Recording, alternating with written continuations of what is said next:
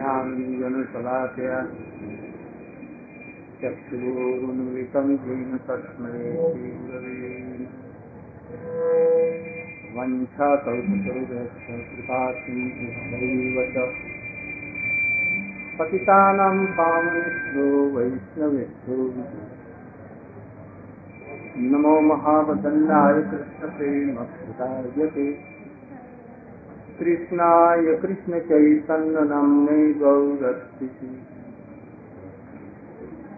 हे कृष्णकरुणा सिन्धो दीनबन्धो जगत्पते, गोपीश गोपिकान्त राधाकान्त नमस्ते। सप्तकाञ्चन गौराङ्गी, राधे वृन्दावनेश्वरी प्रणमामि हरि। हा देवी कातु हरगदगदयाश्च जाते निपत्तभोगभटारति अश्च प्रसादमबुधश्च जनश्रुतिश्च गन्धर्विके तव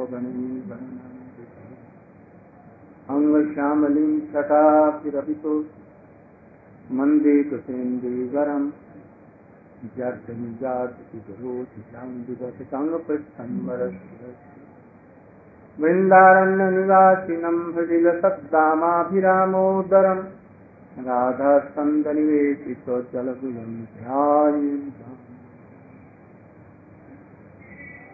यं प्राव्रजन्तमनुपेतमपेतकृत्यं ज्वल्पाणिकातरया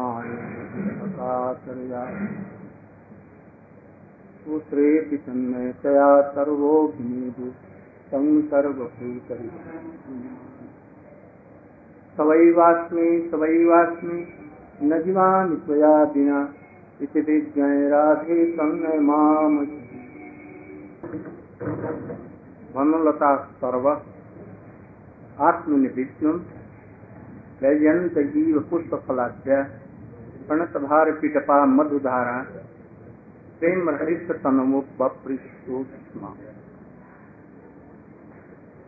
इस श्लोक की सनातन गोस्वामी की व्याख्या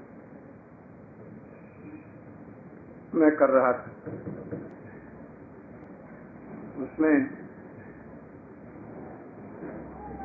गोपियाँ भाव में आदिष्ट होकर के तरुलताओं का वर्णन कर रही हैं, अर्थात अपने भावों को व्यक्त कर रही हैं उनके बहाने। अपने प्रियतम कृष्ण को प्राण को भी प्रियतम के रूप में अपने हृदय में गोपन कर रही हैं, छिपा रही है। किंतु प्रेम से विवश होकर के व्यक्त हो जाती है बातें, उनकी प्रेम की बातें। और उसी को वो लताओं और वृक्षों के माध्यम से प्रकट कर रही हैं। वन लता सर्व आत्मनि विष्णु व्यंजन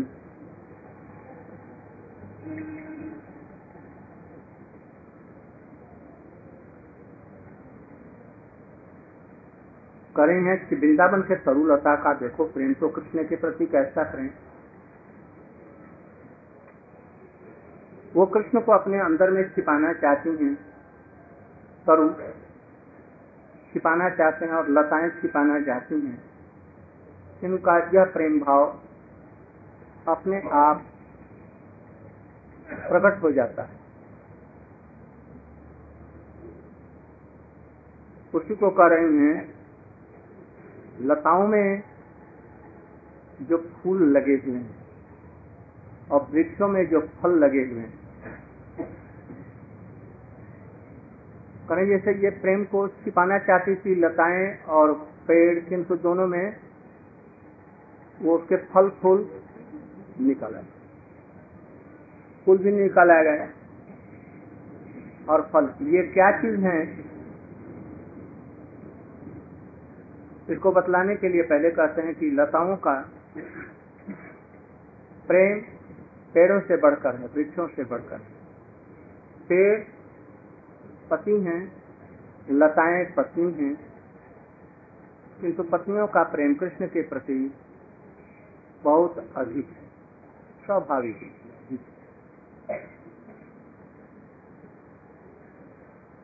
तो वो इस भाव को मानव प्रकट कर रहे हैं ये कृष्ण के जो भक्त हैं।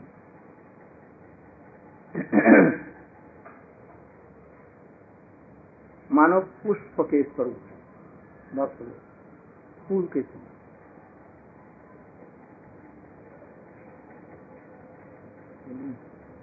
भक्त सब पुष्प तुल्य रूप। लताओं का रूप भक्तों के रूप के अनुसार, जैसे भक्तों का अत्यंत सुंदर रूप ब्रजवासियों का। और जाति, माने गोप जाति। और साधारण भक्तों का जो रूप, जाति और ऐश्वर्य आदि धन के द्वारा ये सब क्या है? पुष्प सदृश है भक्तों का सौंदर्य, उनके भाव, उनकी जाति और ऐश्वर्य उनका धन है। और फल क्या है? पुत्र आदि। जैसे भक्त रूप, जाति, ऐश्वर्य, धन और फल, पुत्र इत्यादि के द्वारा परिवेशित होकर के कृष्ण की सेवा करते हैं। भक्त लोग। जैसे अर्जुन, उनका रूप द्रौपदी, अभिमन्यु, पाँचों पांडव, कुंती माँ, ये सब लेकर के और अपने धन, ऐश्वर्य के द्वारा कृष्ण की सेवा करते हैं। ऐसे भक्त लोग अपने रूप से, अपने गुण से, अपने भावों से, अपने पुत्रों से, धन से, सब प्रकार से उनकी सेवा करते हैं। मानो ये लताएँ और वृक्ष भी उसी प्रकार से इनकी सेवा करते हैं। लताओं का रूप कैसा बेली चमेली की लताएँ, और उसमें फूल खिले हुए हैं। यह इनका सौंदर्य है। यही इनका धन है, यही इनका रोमांच है, और यही इनका गंध है। ये सब कृष्ण को सेवा में लगा करके प्रमत्त हो उठती है, रोमांचित। और कभी कभी पेड़ों का उनका जो फल है, मधुधारा, इसके द्वारा कृष्ण की वो सेवा करते हैं। अथवा, वेद की शाखा लो। ये शाखाएँ क्या है पेड़ों की? और लताओं की जो शाखाएँ हैं, ये वेद की शाखा की भांति वेद की बहुत सी शाखाएँ होती हैं, जिसमें एक हज़ार आठ शाखाएँ प्रधान होती हैं। उसमें शाखाओं में गोपाल तापनी इत्यादि भी प्रधान है। तो उसमें उनके जो सुंदर सुंदर वाक्य वेदों के होते हैं मधु पुष्पित वाक्य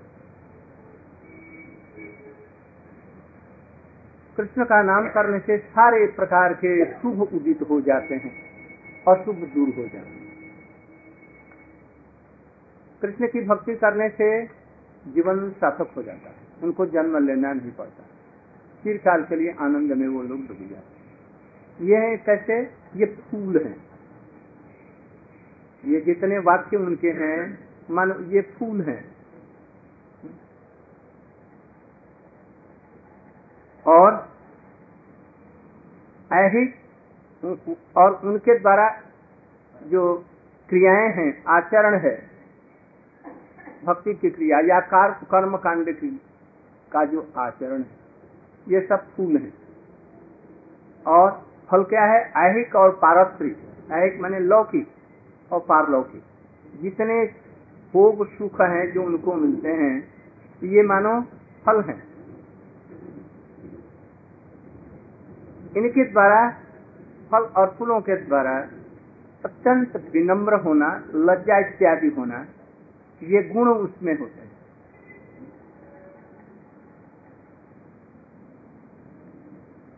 इस तरह से उनकी शाखाएँ इनसे भरी पड़ी हैं फलों फूलों से। ऐहिक और पारलौकिक फल और फूल से। फूल क्या है? अभी बतलाया। भक्त रूप नहीं। शास्त्रों के वाक्य। बदन बच्चा। जैसे कोई भी एक जो कृष्ण भक्ति से ही सवई पुंसांग परो धर्मो तो भक्ति रधोक्त अहेतु क्या प्रतिहता जयात्मा समझ भागवत की कथा सुनने से तत्क्षणात सज्जो अवरुद्धते तत्क्षणात इत्यादि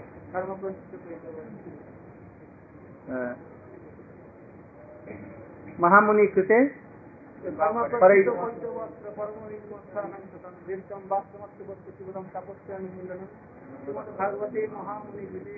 ये सभी पुष्प हैं। ये सब पुष्प है।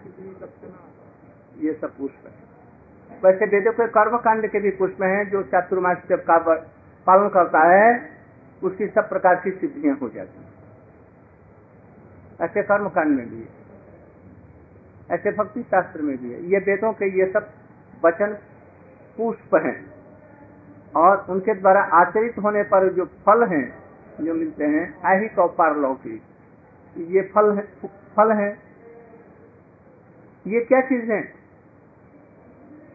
ये क्यों है? किसी को रोमांच हो जाए इसमें आँखों में आँसू आ जाएँ, प्रेम भरे आँसू आ जाएँ, तो इसको हर्ष रोमांच इत्यादि हो जाते ये किससे होता है? भीतर में कुछ हो रहा है। कोई चीज़ क्रियावती हो रही। वो क्या है? भीतर में विष्णु विष्णु माने कृष्ण को आलिंगन जनित मिलन जनित उनकी सेवा जनित जो सुख और अष्ट सात्विक जो विचार। ये हो।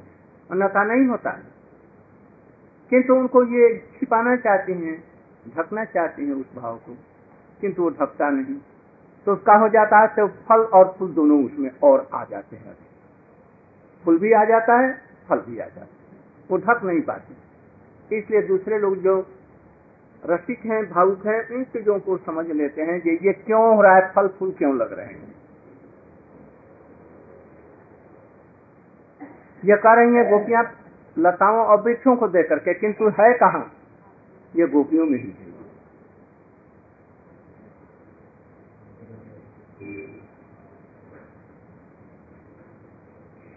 मातृजार न्याय कृष्ण के प्रति उनका जो प्रेम है, उस प्रेम को मातृजारवत छिपाना चाहिए। किसी को पता नहीं लगने देना चाहती ये कृष्ण के प्रति हमारा प्रेम है। हम उनसे मिली हैं यह नहीं बतलाना चाहिए किंतु प्रकट हो जाता है कैसे? वो छिप नहीं सकता कृष्ण के हृदय में लेने से ही उनको रोमांच कंप आँसू इत्यादि फल फूलों से वो भर जाती हैं। उसी को करें। इनके अंदर में तो कृष्ण मिलन हो रहा है लताओं में और पुष्पों फलों में हम्म, पेड़ों में। किंतु ये छिपाना चाहते हैं किंतु वो छिपता नहीं, फल और फूलों से ये भर जाते हैं। और अपनी शाखाओं को नीचे नम्र करके, ये विनम्रता गुण आया विनम्रता गुण से कुछ झुक करके कृष्ण के चरणों में, उपहार के रूप में अपने को हृदय को वो दे देती है।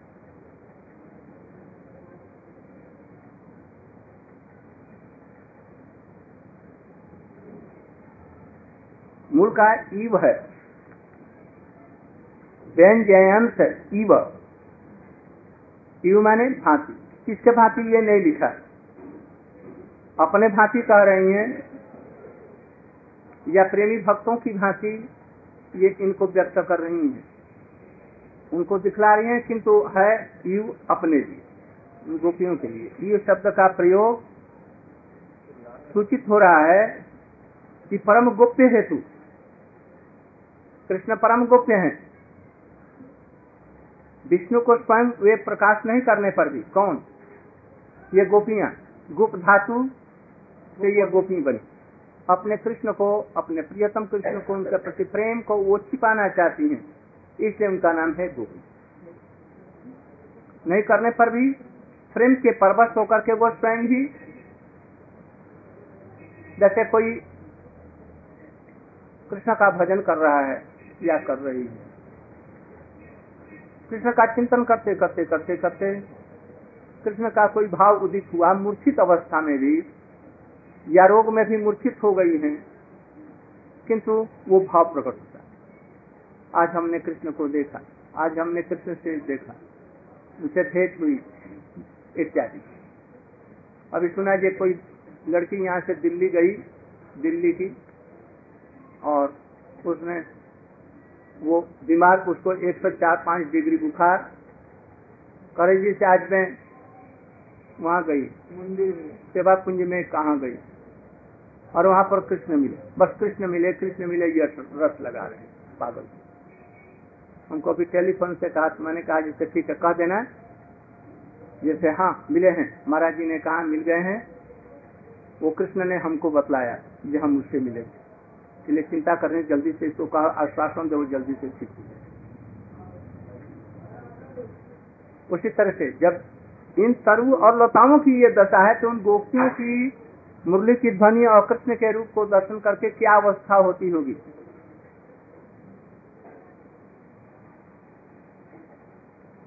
किंतु पहले की भांति ब्रज देवियाँ, अपने दुर्भाग्य को कोसती हैं धिकार है हमें। किंतु इसके द्वारा ये मत समझो कि इसमें दुख उनको हो रहा है। दिवा भाग में वो कृष्ण से नहीं मिलती। नहीं मिलती। और दो चार पाँच दस बीस मिल करके अपने समझाती और कृष्ण के इन विषयों की चर्चा करती हैं, रूप और वंशी ध्वनि की चर्चा कर रहे हैं। और अपने को हतभागा इत्यादि कहती हैं। किंतु इसे मत सोचो जिसमें उनको दुख की प्रतीति होती है। वो बिरा भी आनंदमय है। इसलिए अपने अभाग्य स्वरूप को वो दुख नहीं कर रही, बाकी जो कृष्ण से मिली नहीं, इत्यादि जो दुख प्रकाश कर रही हैं, पेड़ और लता तो अपनी भुजाओं को लेकर के पुष्प पुष्पकाहार और कृष्ण के चरणों में अर्पित कर रहे हैं, उनके स्पर्श का आनंद ले रहे हैं। हमको नहीं हो रहा। ये अनुभव उस समय कर करके दुखित हो रहे हैं किंतु ये मत समझो कि ये सचमुच में ये दुख है। नहीं करेंगे तो एक सेकंड भी नहीं बचेंगी। उसके चिंतन में जो आनंद है ये आनंद को नहीं बतला रहे किंतु वो दुखी कर रही हैं तभी ये दुख भी सब जानो परानंद सुख।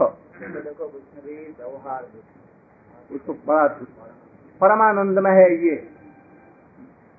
नहीं तो चिंतन क्यों करती? इसलिए कि इस अध्याय के अंत में वो बोलेंगे, एवं ब्रजस्त्रियो राजन कृष्ण लीला अनुगायती रेमे रेहत्सु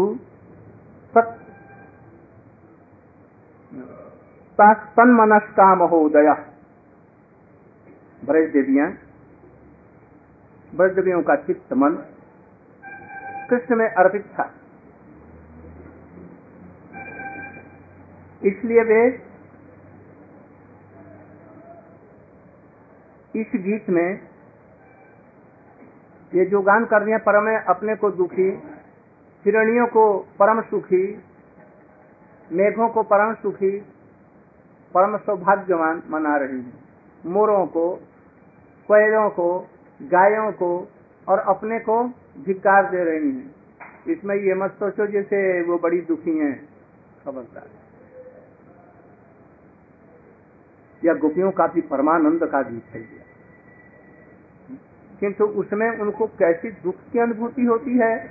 दुख की अनुभूति भी होती है। किंतु उनका वह सारा दुख और विरह सभी कुछ आनंदमय है। जड़ीय दुख सुख नहीं है। दिन में कृष्ण से वो मिलती नहीं, किंतु विरह में उनका मिलन होता है। सारे दिन उनकी प्रतीक्षा करती हैं, उन्हीं का गुणगान करते हुए उन्हीं से मिलती हैं। तो दिन में नहीं मिलती मतलब क्या? सब मिलती हैं कभी।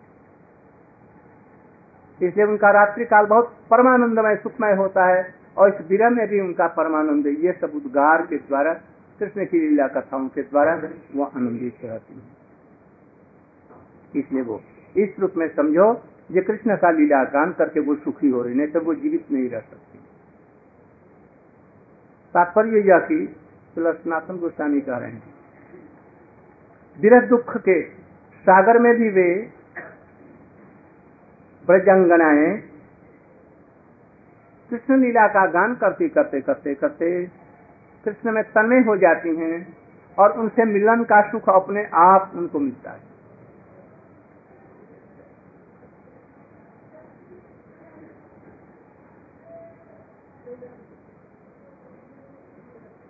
क्योंकि उनके मन, मन का संकल्प और चित्त की जो गति है कहाँ है? कृष्ण में। चित्त की गति सब समय स्वाभाविक रूप में कृष्ण की तरफ़ में प्रभावित रहती है। वो कृष्ण। इसलिए महादेवियाँ कृष्ण के लीला का गान कर दिन में भी परम सुखी रहती हैं। यदि ये लीला का गान नहीं करती न जाने क्या उनकी स्थिति हो। इसलिए वैष्णव लोग भी, जो उच्च कोटि के वैष्णव हैं, हरिनाम करते समय में, लीला चिंतन करते समय में, भगवान का स्मरण करते समय, भगवान की सेवा करते समय, उन्हीं गोपियों के, इन गानों का, या और गोपियों के और जो चरित्र है, गान करते वो उसी मिलन सुख का आनंद उपभोग करते हैं और ऊपर से बहुत विरही दिखलाई। ये उत्तम भागवतों के। किंतु ये रागानुगा में ही होगा संभव। वैदिक भक्ति में ये शक्ति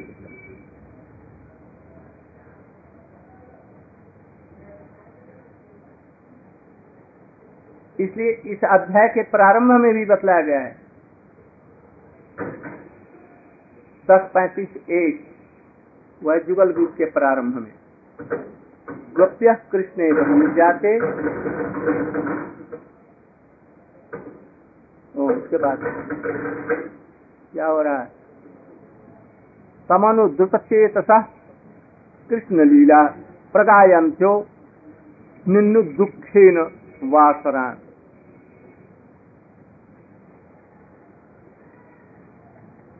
गोपियों के का निशा भाग मैंने रात कृष्ण के सहित विलास में, परम सुख के साथ में अतिवाहित होता था। किंतु दिव्या भाग में जब कृष्ण वन वन में गमन करते, गोचारण करते करते सखाओं के साथ में तो उनका चित्त भी उस शरीर को छोड़ करके उनको और वन में कृष्ण के साथ साथ में उनका चित्त चला जाता। इसलिए वे कृष्ण के नानाविध लीलाओं का गान कर अत्यंत कष्ट से दिन व्यतीत करती, ये तो गीता इस श्लोक का ऊपरी अर्थ। किंतु भीतरी अर्थ ये निन्यु दुखे न बासरा। ऊपर से तो लगता है कि ये दुख के लिए कह रही है। किंतु दुख के लिए नहीं कर रही है। कैसे? इसको सनातन गोस्वामी व्याख्या के द्वारा बतला रहे हैं। यहाँ दुख पद का, विरह पीड़ा, मैं दुख दीन और सुख से अतिवाहित, दिन भी सुख के साथ में अतिवाहित किया था। विरह का जो दिन है, जो कृष्ण से मिलने नहीं, कृष्ण गोचारण करने के लिए वन में चले गए गोपियाँ अपने घर में बैठी हुई है। ये तो दुख की बात है, विरह का दिन। किंतु यह विरह का दिन भी सुख से अतिवाहित करती थी। कैसे? दस पाँच अपने जातीय मिल बैठ करके कृष्ण की उन लीलाओं का की भावना करके देख करके मानो आँख से देख रही हैं। कृष्ण से उनका मिलन हो रहा है और बड़े सुख से। पता नहीं लगता था कि ये दिन कब चला गया। शाम हो गई, कृष्ण की बंसी बजी, गायों का हम्बारा हुआ, धूल आकाश में उड़ी और फिर वो गई देखी कि कृष्ण बन से आ रहे इसलिए उनको प्रतीति नहीं हुई लीलाओं के गान से। इस तरह से भक्तों के चरित्र को देखो। और रूप सनातन इत्यादि गोस्वामी का देखो। कालावसानी कृत निद्राहार विहार कार्य विजित चातंक दीनो तुझो राधा कृष्ण गुण स्मृति मधुरमान देर सम्मोहित। बंदे रूप सनातन थोड़ा सा भी तो अनुगमन करने की चेष्टा करो। थोड़ा सा भी अनुगमन हो जाए। कैसे रूप गोस्वामी जी भजन करते इसमें है ना संख्या पूर्वक? संख्या पूर्वक नाम गान। नकवी काल अवसान। सब अवसान का, काल कैसे व्यतीत करते थे? संख्या पूर्वक नाम गान। गान क्या यही सब गान?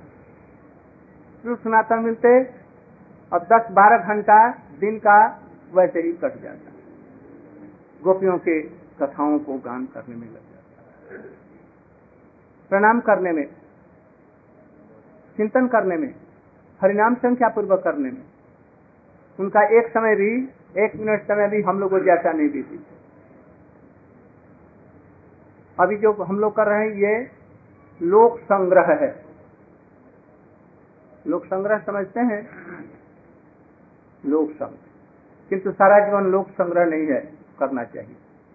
लोक संग्रह में ही जीवन को विचार किया। भजन करना भजन करते करते लोक संग्रह केवल लोगों को भगवान की भक्ति तरफ़ में लाने के लिए अपने किसी स्वार्थ के लिए नहीं। तब तो वो ठीक है।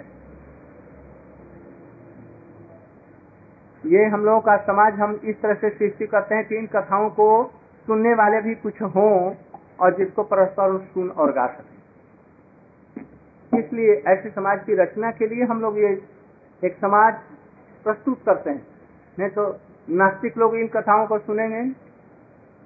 उनसे तो कहो, जो बीड़ी सिगरेट मत पियो, हिंसा मत करो, द्वेष मत करो, समय बर्बाद मत करो, लौकिक व्यवहार में मत रमो। स्त्री पुत्र धन परिवार के साथ में आसक्त मत रहो, यही कहेंगे बस।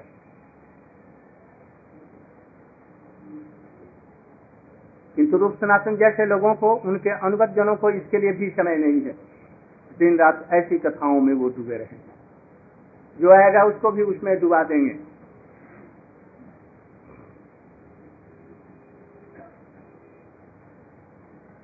इसलिए यहाँ पर दुख जैसा प्रतीत होता है।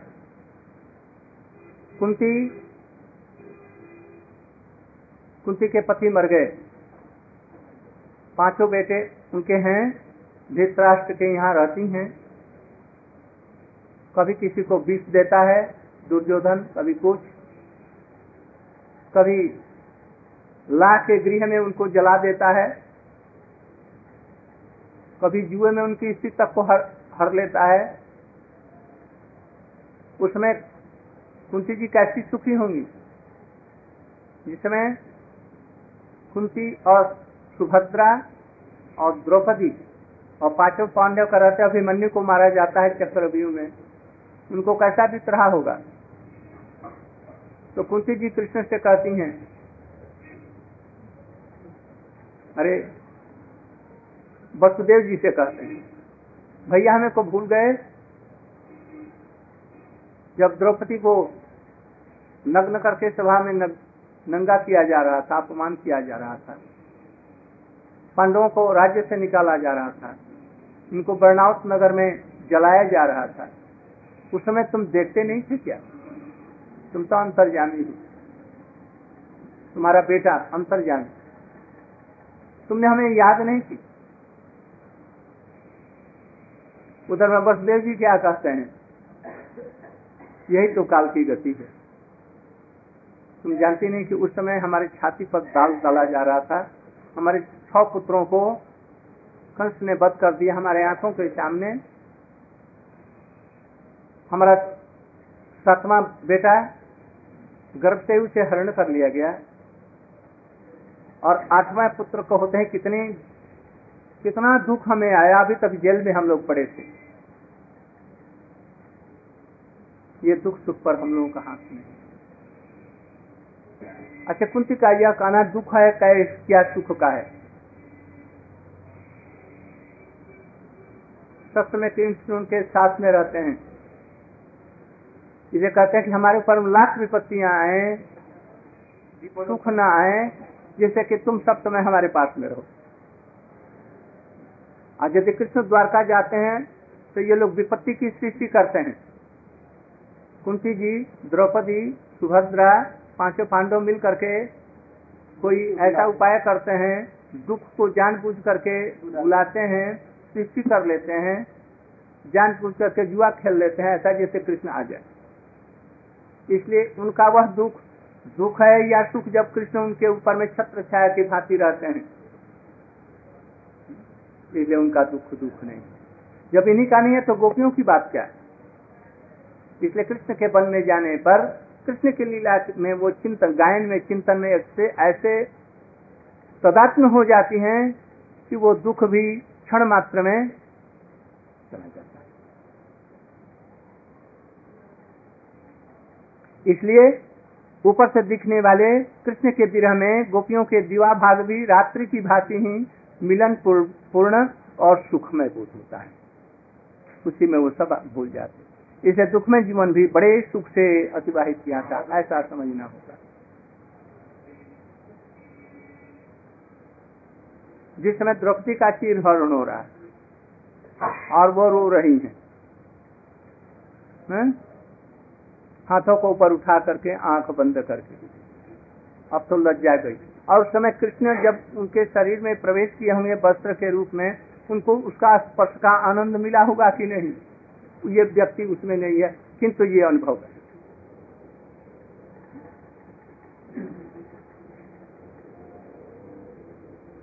इसी तरह से वैष्णव का दुख भी इसी प्रकार। दुख में भी भगवत मिलन जनित आनंद की प्राप्ति होती है। गोपियों का प्रेम परिपाक है। परिपाक माने क्या? पका हुआ है। परिपक्व। साधन नहीं है। परिपक्व कहते हैं पके हुए को। साधन का फल, वो परिपक्व है। तो उनका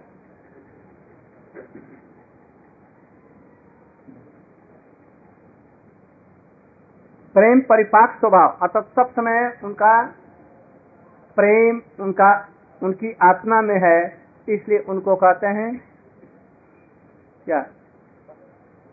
रागात्मिक अनुराग उनके हृदय में है। वह अनुराग अनुराग भाव महाभाव से ऊपर अवस्था तक चला गया है जिसकी हम लोग इस अवस्था में कल्पना नहीं कर सकते। अभी तो आसक्ति की परिकल्पना नहीं कर सकते। आसक्ति की नहीं कर सकते। आसक्ति में क्या स्थिति होती है? निष्ठा में ही क्या होती है?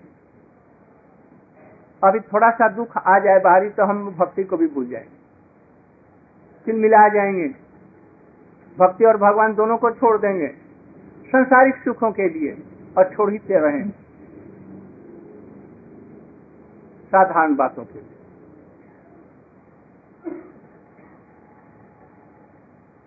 इसलिए प्रेम की परिपाक दशा के कारण उनका स्वभाव भी प्रेम है। इसलिए बाहरी दृष्टि से, उस दृष्टि से, प्रेम परिपाक की दृष्टि में वो समझ रही हैं कि अत्यंत कष्ट से जीवन यापन करती हैं। किंतु कृष्ण के साथ में विरह में भी जो मिलन होता है, उनकी लल्लाओं कथाओं का जो गायन करती हैं, इसलिए उसको आनंद समझो, दुख मत समझो संसारी उनका यह दुख दुख भी क्या है? प्रेम का विकार है। सच्चिदानंद में जो प्रेम है, वो प्रेम का विकार है। कहते हैं कि वेणुनाथ ऐसी है वेणुनाथ के समझ से जब लताओं की ऐसी स्थिति हो जाती है नए नए पत्र, पुष्प और फलों में फल, पेड़ों में फल फल इत्यादि लग जाते हैं। मधु धारा उनसे गिरती है। तब ब्रज गोपियों का जो प्रेम है, गोपियों का, उनको विरह कैसे होगा? कैसे सज्ज होता जब इन्हीं को ऐसी दशा है इसलिए समझो तो विरह में परमानंद है। इसलिए इस उनका विरह भी परमानंद रहे सर्वत्र श्रेष्ठ में श्रीधर स्वामी जी इस श्लोक का वर्णन करते हैं। गुप्य वनम जाते। तम अनुद्वत चेत इस श्लोक की व्याख्या में श्रीधर स्वामी जी कहते हैं कि वीरदशा भी सुख की अनुभूति में ही उनका सदा पर्यवसित था।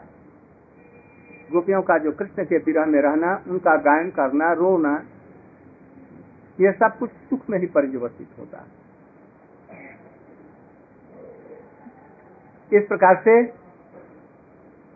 जैसे गोपियाँ रो रही हैं, उनकी दसों दशा दशाएँ हो रही हैं, उद्धव जी देख रहे हैं, कहते हे गोपियाँ, तुम धन्य नंद बाबा आपके समान और सौभाग्यवान और यशोदा जैसी कोई सौभाग्यवती नहीं कृष्ण को बेटा मान करके उनके दिनों में इस प्रकार की इनकी अवस्था ये तो दूसरे किसी को लिए संभव है सुख समझ रहे हैं, किंतु फिर उसी दुख के डर से भाग गए। मथुरा लौट गए। गोपियाँ नहीं गई। इस प्रकार से जंगनाओं का चित्त कृष्ण में अर्पित था। कृष्ण में यदि अर्पित था तो विरह कहा? जब कृष्ण के साथी में वन में जाती हैं, उनका चित्त जला जाता है और सच समय उनके मिलन जनित आनंद हो रहा है तो विरह की संभावना इसलिए तत्वदर्शी लोग तो इस प्रकार से समझेंगे जैसा सिद्धार्थ स्वामी जी कहा है। इस श्लोक की व्याख्या में उन्होंने कहा है, कृष्ण जय रूप, जैसे परमानंद घन मूर्ति हैं, उनकी लीला भी परमानंद घन स्वरूपा है।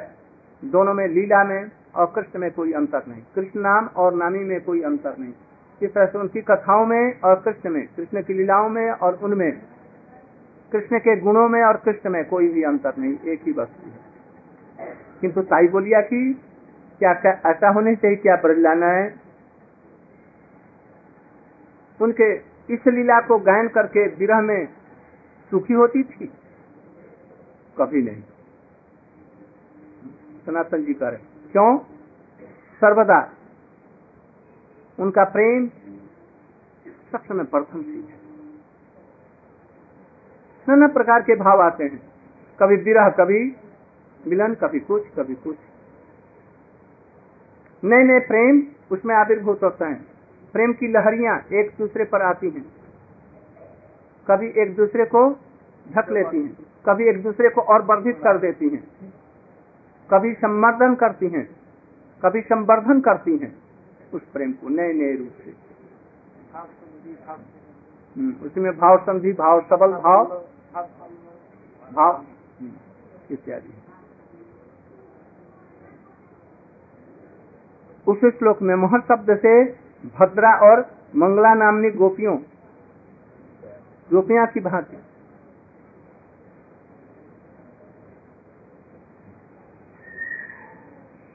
भद्रा और मंगला की भांति विपरीत प्रेम लक्षण विपरीत लक्षण से प्रेम और उस प्रेम के उदय से जो गोपी में ये गोपी के अर्थात भद्रा जो है ये विरुद्ध पक्ष के से संबंधित। चंद्रावली।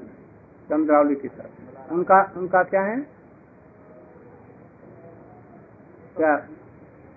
पक्ष विपक्ष और सूझ उनकी सूझ पक्ष की इसलिए उनके सुख, दुख में सुखी रहती हैं। कृष्ण के पास गोपियों का, इन राधा इत्यादि का मिलन होने से जैसे चंद्रा को दुख होता है उससे भी अधिक दुख होता है इनको, उनकी सुविधा। इसलिए जा करके उनसे ये दोनों, इनका विपरीत प्रेम है। किंतु विपरीत होने से भी क्या इसमें दुख है, न सुख है। उनमें भी जो प्रेम का उदय, वो भी प्रेम का ही विकार है नाना तरह से प्रेम उदित होता है, नाना प्रकार की भावना। से प्रेम रसिका अर्थात प्रेमाग्नि दग्धा गोपियों का सुख लेस भी वहाँ देर असंभावना करा जाए कि इसलिए उस समय गोपियों का जो दुख है, उसको सुख कहाँ उसमें है, इसकी संभावना नहीं की जा सकती। ये कर रहे स्वपक्ष की तफा मंगलार उनको लिया विपक्ष का। और ये लेते हैं इसलिए राधा के विरह में ये कैसे कह सकते हैं कि राधा जी को उस विरह में भी कृष्ण का गान करने से लीला और वो सुखी रहती हैं, आनंदित होती हैं, ये मत समझो।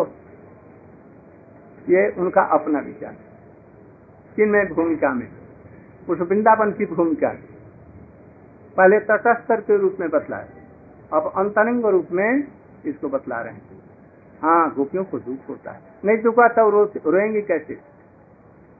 इस रूप में। तरह तरह के ये अर्थ सब। प्रेम का महा आविर्भाव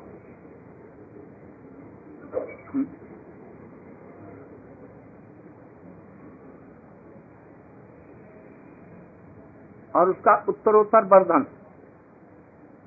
में वैशिष्ट है। प्रेम, स्नेह, मान, प्रणय, प्रेम ही है, किंतु एक नहीं है। इनमें वैशिष्ट वर्तमान होता है। इसलिए प्रेम में मिलन और विरह दोनों एक तात्पर्य पाए होने पर भी एक नहीं है, उनमें भी वैशिष्ट ज़रूर आना चाहिए। विरह में भी सुख, दुख होता है मिलन में सुख होता है, विरह में भी सुख ही होता है तो तो फिर वैशिष्ट क्या रहा? है इसलिए वहाँ का दुख यद्यपि आनंद में आनंद का ही विकार है, बात ठीक है। तभी तो वहाँ पर इसकी अनुभूति होती है। तो भी कृष्ण का लीला गान करते हुए उनके दुख इसी प्रकार से कट जाते वंशा